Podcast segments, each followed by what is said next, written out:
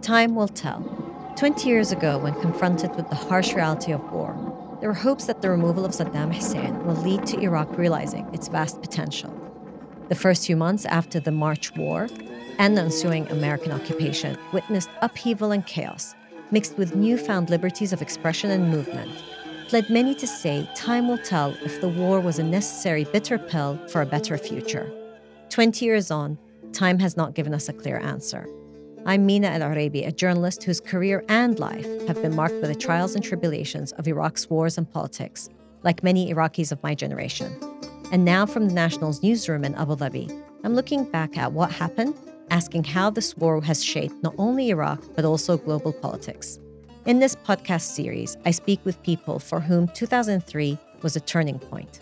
Listen to the Iraq War 20 Years On podcast from the National News. You can find us on thenationalnews.com, Apple Podcasts, Spotify, and all major podcasting platforms.